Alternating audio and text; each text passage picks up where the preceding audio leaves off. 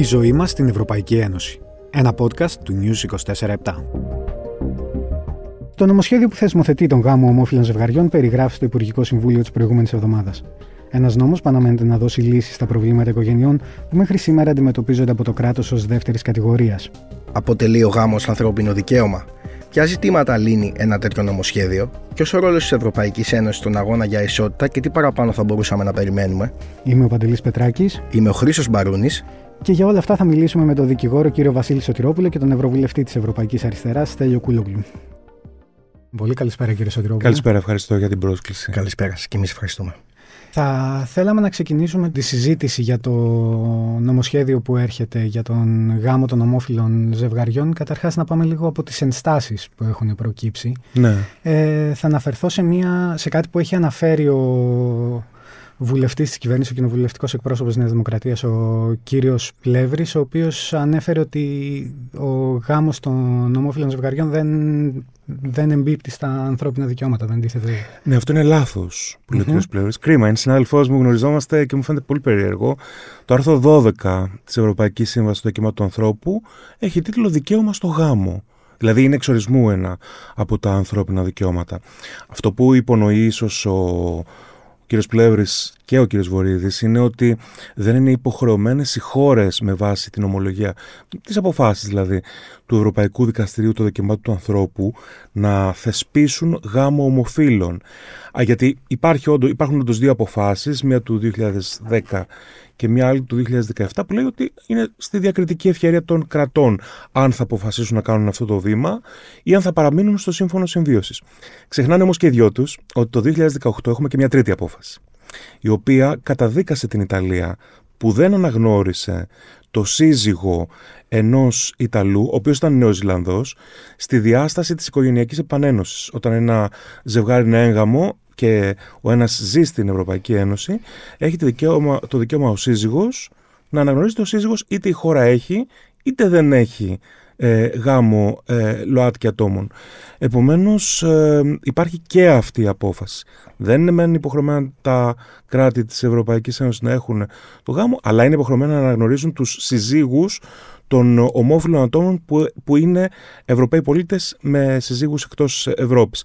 Επομένως, αν αναγνωρίσεις αυτό τελικά, μήπως είναι και λίγο διάκριση να μην αναγνωρίσεις τους υπόλοιπους. Ε, το λέω γιατί είναι μεγάλη συζήτηση αυτή. Δεν είναι μόνο διάστατα τα πράγματα. Δεν το προβλέπει το Ευρωπαϊκό Δικαστήριο, δεν είναι ανθρώπινο δικαίωμα. Υπάρχει ένας πολύ σοβαρός αντίλογος και είναι ο λόγος για τον οποίο η Ελλάδα το κάνει τελικά δεν είναι επειδή μας ήρθε μια επιφύτηση του Αγίου Πνεύματος, είναι επειδή η Ευρωπαϊκή Ένωση θέλει οι χώρες της να έχουν το γάμο, ακόμα και αν δεν τις υποχρεώνει πολύ δεσμευτικά. Πριν περάσουμε στο να σχολιάσουμε το νομοσχέδιο, θα θέλετε να μας κάνετε λίγο μια περιγραφή της υφιστάμενης κατάστασης; Και επειδή είμαστε και σε Ναι. ένα μεταβατικό στάδιο πλέον, Ναι, ναι. μετά από σοβαρές και διαχρονικές διεκδικήσεις από την Ναι, ΛΟΑΤΚΙ ναι. κοινότητα, τι βελτιώσεις πιστεύετε ότι θα φέρει αυτό το νομοσχέδιο, Είναι ένα βήμα μπροστά; Κοιτάξτε, εγώ θα μιλήσω πολύ πρακτικά γιατί είμαι δικηγόρος που εκπροσωπώ ε, ομόφυλα ζευγάρια και γενικότερα ΛΟΑΤΚΙ ζευγάρια. Γιατί μην ξεχνάμε και τους τρανς συμπολίτες που έχουν και αυτοί τα παιδιά τους και θέλουν και αυτοί να αναγνωριστούν και δεν αναγνωρίζονται εδώ. Ποια είναι τα αιτήματα; Τα αιτήματα είναι το πολύ απλό ότι το σύμφωνο συμβίωσης όπως ψηφίστηκε το 2015 δεν αναγνωρίζει και στους δύο ανθρώπους που έχουν το σύμφωνο συμβίωσης ε, τη δυνατότητα να είναι οι γονείς των παιδιών που μεγαλώνουν. Δηλαδή, ο ένας από τους δύο ε, έχει ένα παιδί είτε από προηγούμενη σχέση, είτε από προηγούμενο γάμο, είτε που το έχει αποκτήσει ε, με τεκνοθεσία, είτε με οποιοδήποτε τρόπο, ε, ο άλλος γονέας δεν αναγνωρίζεται. Οπότε τώρα με το γάμο, αυτομάτως δεν χρειάζεται να κάνουμε μια εκτεταμένη τροποποίηση όπως θα ήταν μια τροποποίηση του συμφώνου συμβίωσης. Με το που λες ότι ο γάμος ισχύει και για άτομα του ίδιου φύλου, ταυτόχρονα αυτομάτως ισχύουν πάνω από 100 άρθρα του αστικού κώδικα, ανάμεσα στα οποία είναι και η, το δικαίωμα που έχει ένα σύζυγος να υιοθετήσει το παιδί του, του, του συζύγου που υφίσταται από προηγούμενη σχέση. Οπότε έτσι λύνεται με ένα πολύ αυτόματο, αν θέλετε, τρόπο το ζήτημα των ε, παιδιών. Ένα άλλο μεγάλο αίτημα που έχουν οι, ε, οι γκέι άνδρες συνήθως είναι ότι είναι γραμμένοι σε λίστες για να υιοθετήσουν παιδιά, λίστες που περιμένουν πάρα πολλά χρόνια και περνάνε τα χρόνια, σιγά σιγά περνάνε και τα ειδικά τους τα ηλικιακά όρια που επιτρέπεται η υιοθεσία. Η, κοινωνικές υπηρεσίες δεν εμπιστεύονται λόγω δικών τους προκαταλήψεων τα ε, ομοφυλόφιλα άτομα και έτσι αναγκάζονται να πάνε στο εξωτερικό και να κάνουν της διαδικασία της παρένθετη κοίησης. Όμως αυτό είναι κάτι το οποίο δεν αναγνωρίζεται επίσης στην Ελλάδα για μεμονωμένα άτομα. Και τώρα αυτό το νομοσχέδιο δεν το λύνει βέβαια το θέμα αυτό από μόνο του, αλλά λέει ότι αν έχει αποκτηθεί ένα παιδί με παρένθετη κυοφορία στο εξωτερικό, επειδή θέλουμε πάνω από όλα τα παιδιά να αναγνωριστούν στο εξωτερικό, δεν θα το κάνουμε μεν στην Ελλάδα να μπορούν να πηγαίνουν οι μεμονωμένοι άντρες ή και τα ζευγάρια τα γκέι να το κάνουν, αλλά θα τους αναγνωρίσουμε τη σχέση αν φέρουν αντίστοιχες αποφάσεις από το εξωτερικό. Αυτό είναι το περίγραμμα και αυτές είναι οι προσθήκες που έρχονται και οι αλλαγές που έρχονται, οι πολύ πολύ πρακτικές για την καθημερινότητα των ε, ΛΟΑΤΚΙ ζευγαριών και ατόμων. Πάνω και σε αυτό που αναφέρατε σχετικά με την ε, παρένθετη μητρότητα, όπως περιγράφει το νομοσχέδιο στο Υπουργικό Συμβούλιο της περασμένης εβδομάδας, ε, μπορεί να προκύψουν κάποια ζητήματα, να χρειαστεί κάποια προσφυγή από Έλληνα πολίτη στο Ευρωπαϊκό Δικαστήριο σχετικά; Ναι, γιατί αυτό που προβλέπει, όπως είπαμε και όπως είχε προεξαγγείλει εξάλλου ο Πρωθυπουργός από την αρχή, είναι ότι δεν θα δώσει για παρένθετη κυοφορία στην Ελλάδα. Αυτό θα παραμείνει όπως έχει από το 2002. Δηλαδή, μόνο μία γυναίκα η οποία έχει παθολογικό πρόβλημα μπορεί να προσφύγει στην παρενθετική στην Ελλάδα. Άρα, αυτό αφήνει απ' έξω ε, τους ε, άντρες, τους μεμονωμένους, ε, που μπορούν να πάνε στο εξωτερικό και τα ζευγάρια ανδρών επίσης που δεν μπορούν να κάνουν ε, παρένθετη κυοφορία. Ε, τι γίνεται λοιπόν, λέει πήγαινε στο εξωτερικό και αν αποκτήσεις παιδί εκεί μετά εγώ ως Ελλάδα θα στο αναγνωρίσω. Γιατί αυτή τη στιγμή έρχονται, εγώ εκπροσωπώ ανθρώπους, έρχονται με τα πιστοποιητικά γέννηση των παιδιών και επειδή δεν έχει μητέρα πάνω, γιατί η παράθετη δεν είναι μητέρα και φορεί απλώς, ε, δεν μπορούν να γραφούν τα παιδιά στο λεξιαρχείο. Και το μόνο που έχουν είναι ένα διαβατήριο αμερικανικό. Και κατά τα άλλα είναι άγνωστα πρόσωπα για το ελληνικό κράτος. Οπότε αυτό το λύνει, αλλά η ανισότητα που δημιουργεί είναι ότι θα έχουμε και τα υπόλοιπα έγγαμα που δεν θέλουν να πάνε στο εξωτερικό και δεν μπορούν κιόλας. Είναι και οικονομικό το θέμα. Ε, και σου λέει, εδώ πέρα έχουμε δύο ταχυτήτων ζευγάρια. Αυτοί που μπορούν να πάνε στο εξωτερικό και η Ελλάδα τους αναγνωρίζει ε, έτσι μεγαλόκαρτα και οι υπόλοιποι που δεν έχουν τη δυνατότητα γιατί δεν επιτρέπεται καθόλου η παρένθετη κυοφορία για άλλες περιπτώσεις εκτός από τις παθολογικές. Οπότε, να τη η διάκριση. Mm. Όποιος πάει στο Ευρωπαϊκό Δικαστήριο θα θέσει το θέμα εκεί και όπως έγινε και το 2013 που καταδίκασε στην Ελλάδα για το σύμφωνο συμβίωσης μόνο για, για ετερόφιλα ζευγάρια, Υπάρχει ένα ενδεχόμενο, δεν υπάρχει βέβαια τέτοια απόφαση, πρέπει να σας πω. Δεν υπάρχει δικασμένο. Ε, δηλαδή. Υπάρχει μόνο μία, θα σας πω για την Ελβετία, που ήταν ε, αυτό που λύνει η Ελλάδα. Δηλαδή, δύο Ελβετοί άντρες παντρεμένοι στην Ελβετία, δεν επιτρέπει η Ελβετία την παρένθετη κυοφορία, τότε πάνε στην Αμερική, αποκτούν παιδί, έρχονται μετά, γυρίζουν στην Ελβετία, η Ελβετία δεν το γράφει το παιδί, πηγαίνουν στο Ευρωπαϊκό Δικαστήριο, το κερδίζουν. Αλλά αυτό είναι κάτι που θα το καλύψει τώρα η Ελλάδα με το νομοσχέδιο αυτό. Αυτό που δεν θα καλύψει είναι ότι δεν έχω μέσα στη χώρα μου τη δυνατότητα αυτή. Ε, συγγνώμη, πάνω σε αυτό, με, στο σχετικά με την παρένθετική, δεν είναι όμως δεν υπάρχει ένα διπλό παράδοξο σε αυτό και μιλάω υπό τον έλεγχό σας. Απ' τη μια δεν επιτρέπεται, ναι. απ' την άλλη επιτρέπεται να πας στο εξωτερικό, μετά ναι. αναγνωρίζεται. Και την ίδια στιγμή υπάρχει ένας νόμος, νόμος Σαμαρά, που επιτρέπει να έρθουν, που επιτρέπει να έρθουν από το εξωτερικό και επιτρέπεται η παρένθετη κοίηση. Ε, αυτό είναι. Και για να ανοίξει ο ιατρικός τουρισμό. Δηλαδή, ναι. θέλω να πω, υπάρχει ένα διπλό παράδοξο εδώ. Ακριβώς, πολύ σωστά. Εμένα μου θυμίζει και ε, δύο προηγούμενα. Το ένα είναι η αποτέφρωση που μέχρι να υλοποιηθεί στην πράξη ε, οι νεκροί μας πήγαιναν στο εξωτερικό για να αποτεφρωθούν mm-hmm. και μετά έρχονταν πάλι. Ε, η Εκκλησία και τότε είχε εκφράσει τις αντιρρήσεις της. Αλλά τώρα δεν έχει πρόβλημα, κάνει τις κηδείες κανονικά, δεν νομίζω ότι υπάρχει θέμα.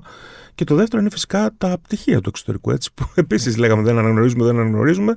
Στο τέλος τα αναγνωρίσαμε και τώρα είμαστε έτοιμοι να κάνουμε και ένα επόμενο βήμα πάνω σε αυτό το θέμα.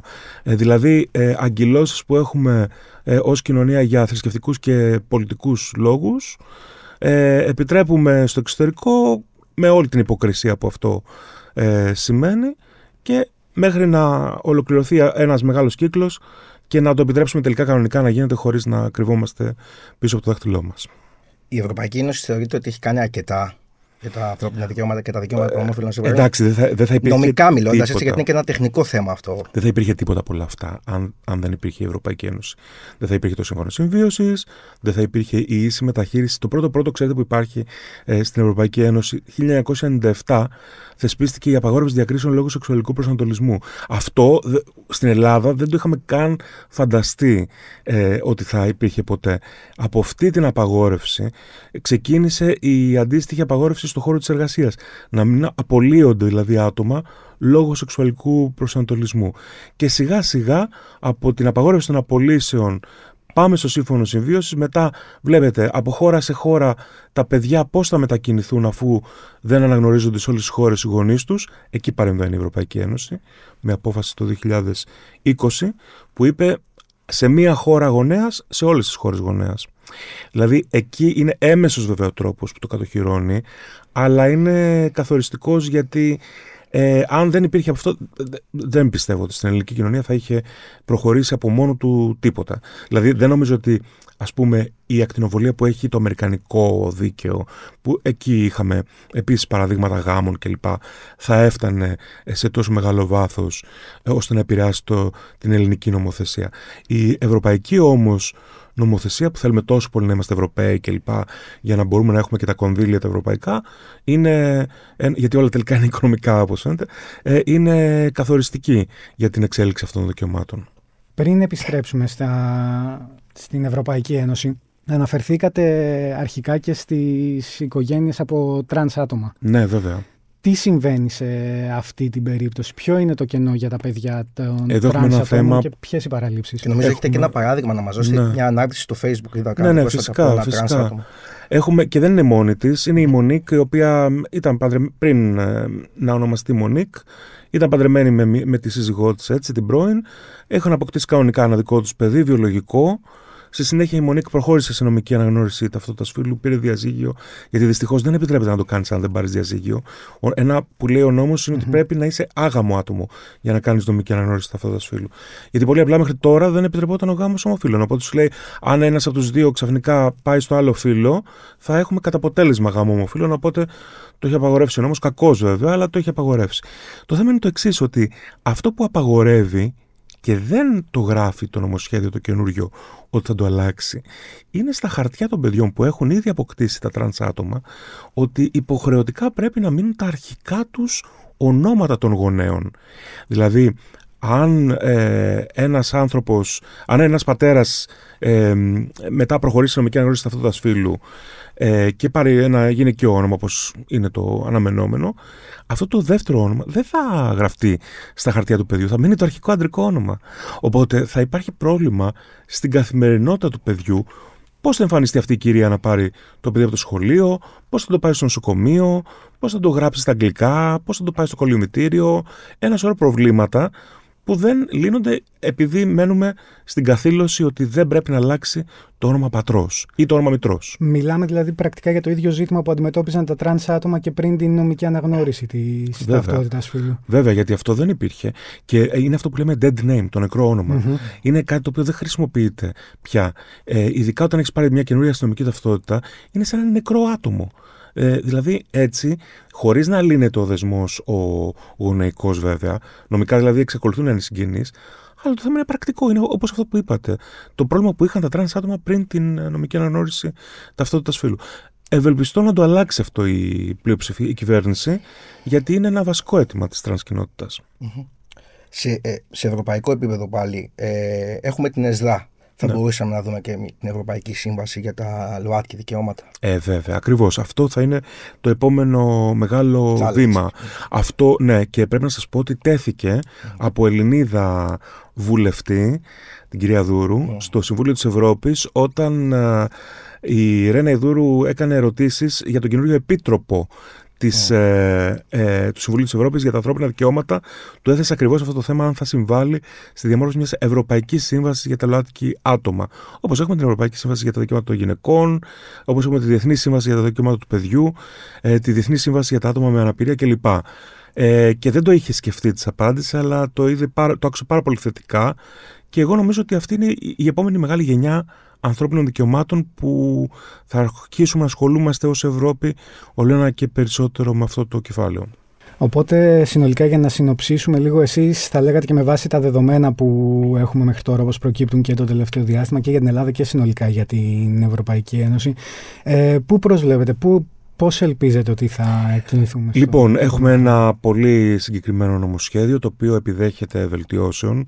Είναι δουλειά της αντιπολίτευσης να αναδείξει ε, τα λάθη, τα κενά και να τα ε, υποδείξει στην κυβέρνηση για να, και με τροπολογίες ενδεχομένως για να είναι μια ολοκληρωμένη λύση ε, προκειμένου να γίνει ε, το επόμενο βήμα όχι με το μισό τρόπο που γίνεται κάθε φορά. Έχουμε σύμφωνο συμβίωσης χωρίς τα γονεϊκά δικαιώματα. Έχουμε ας πούμε απαγόρευση των πρακτικών μεταστροφής, αλλά επιτρέπουμε και τη συνένεση για τους ενήλικους. Ε, έχουμε ε, μισά ΛΟΑΤΚΙ δικαιώματα στην Ελλάδα. Ε, αυτή τη φορά, αφού αποφασίσαμε να κάνουμε ε, ως πολιτεία το βήμα, καλό είναι να το κάνουμε ολοκληρωμένα. Αυτό είναι που, που περιμένω εγώ τουλάχιστον ως δικηγόρος να γίνει και αν δεν γίνει, όπως πολύ σωστά είπατε πριν, έχουμε και το Ευρωπαϊκό Δικαστήριο, αλλά καλό είναι να αποφύγουμε μακροχρόνιες ε, ε, δίκες που δεν ξέρουμε και ποια κατάληξη θα έχουν. Σας ευχαριστούμε πάρα πολύ. Ευχαριστούμε πάρα πολύ. Και εγώ, να είστε καλά. Κύριε Κούλογλου, θα θέλαμε λίγο μια πρώτη δική σας ε, άποψη σχετικά με το νομοσχέδιο. Ποιες θεωρείτε ότι είναι οι βελτιώσεις που φέρνει και ποιες θεωρείτε είναι οι παραλήψεις και τα κενά; Ε, κοιτάξτε, ε, καταρχήν ε, νομίζω ότι στι υπόλοιπες σοβαρές ευρωπαϊκές χώρες αυτό το ζήτημα λύθηκε σχετικά εύκολα, χωρίς να υπάρξει αυτή η μονοθεματική επικέντρωση όλων των πολιτικών δυνάμεων, των μέσων ενημέρωσης κτλ. Βεβαίως αυτό δείχνει από την άλλη τη μεριά ότι είναι και ένα ταυτοτικό ζήτημα στην Ελλάδα που θίγει βαθύτερες κοινωνικές διαιρέσεις και ε, και επίσης ε, βαθύτερες ε, συντηρητικές θα έλεγα και περισσότερο απόψεις που είναι λίγο πίσω από ό,τι είναι στις, στις υπόλοιπες προηγούμενες ευρωπαϊκές χώρες. Παρ' όλα αυτά είναι ένα νομοσχέδιο το οποίο είναι προς τη σωστή κατεύθυνση. Το ζήτημα σύμφωνα με όλες τις έρευνες έχει απαντηθεί θετικά η η δυνατότητα γάμου μεταξύ ομόφυλων ζευγαριών και το μεγάλο ερώτημα τώρα έχει επικεντρωθεί ε, στο θέμα της τεκνοδεσίας. Επειδή στην αρχή αναφερθήκατε για πιο σοβαρές χώρες, είπατε που σε εισαγωγικά θα το βάλω, όπου η συζήτηση αυτή δεν έλαβε τις διαστάσεις που λαμβάνει στην Ελλάδα με το σύνολο του πολιτικού κόσμου και των μέσων ενημέρωσης να να βρίσκεται συνέχεια πάνω από το θέμα και να το παρακολουθεί. Ε, θεωρείτε ότι θα γινόταν αυτό το πράγμα εάν η Εκκλησία δεν έχει τον ε, ρόλο που έχει στην Ελλάδα, τον να έχει αντίστοιχα ρόλο που έχει σε άλλες ευρωπαϊκές χώρες που μιλάμε για πιο κοσμικά, για κοσμικά μάλλον κράτη; Είναι σωστή η παρατήρησή σας. Ε, θεωρώ ότι μόνο σε κράτη όπως η Πολωνία, όπου η Καθολική ε, Εκκλησία έχει βαρύνοντα ε, ρόλο, θα έλεγα ρόλο, ή και η Ελλάδα, στις υπόλοιπες χώρες η συζήτηση μπορεί να γίνει πολύ πιο άνετα και δημοκρατικά. Δυστυχώς ε, ε, στην Ελλάδα δεν έχει προχωρήσει ο διαχωρισμός της Εκκλησίας από το κράτος. Ε, παρότι σύμφωνα με τις τελευταίες έρευνες αυτό αποτελεί ε, αίτημα και γνώμη ε, της πλειοψηφίας ε, των πολιτών. Ε, επομένως από τη στιγμή που η, η Εκκλησία θέλει να, να αποφασίζει ή να έχει γνώμη ε, και μάλιστα βαρύνουσα για τις ε, ε, νομοθετικές πρωτοβουλίες της κυβέρνησης, για αυτό που βασίζει η Βουλή κτλ. αυτό δημιουργεί μια κατάσταση μη υγιή κατά τη γνώμη. Θυμίζω και την άλλη μεγάλη σύγκρουση πριν από 25 χρόνια περίπου που ήταν για τις ταυτότητες όταν πρέπει να αναγράφει το το θρησκεύμα στι ταυτότητε, κάτι το οποίο έχει ξεπεραστεί από τις εξελίξεις, αλλά δείχνει, υπογραμμίζει πόσο πίσω ήταν η Εκκλησία τότε και πόσο καθυστερούσε, καθυστερούσε τις, ε, εξελίξεις στην ελληνική κοινωνία, πόσο τράβαγε προσπαθήσει. Για να πάμε λίγο τη συζήτηση και σε ευρωπαϊκό επίπεδο, θεωρείτε ότι η Ευρωπαϊκή Ένωση και συγκεκριμένα το Ευρωπαϊκό Κοινοβούλιο κάνουν αρκετά στο δρόμο για την ισότητα ή θα πρέπει να γίνουν περισσότερα πράγματα στο εξής; Σίγουρα πρέπει να γίνουν περισσότερα πράγματα. Υπάρχουν συνεχή, ε, συνεχή μέτρα, ε, ε, αλλά τα οποία δεν έχουν καμιά φορά δεν εφαρμόζονται με, τον, με την αυστηρότητα που θα έπρεπε να εφαρμοστούν. Υπάρχουν μέτρα για, τις, για την ισότητα των δύο φύλων.